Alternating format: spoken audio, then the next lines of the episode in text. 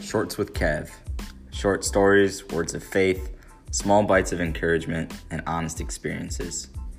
A space for my love for writing to speak the truths that God provides. There is something to be said that when we speak it, we give it power. I believe in speaking the truth that we are born to make a difference with our difference.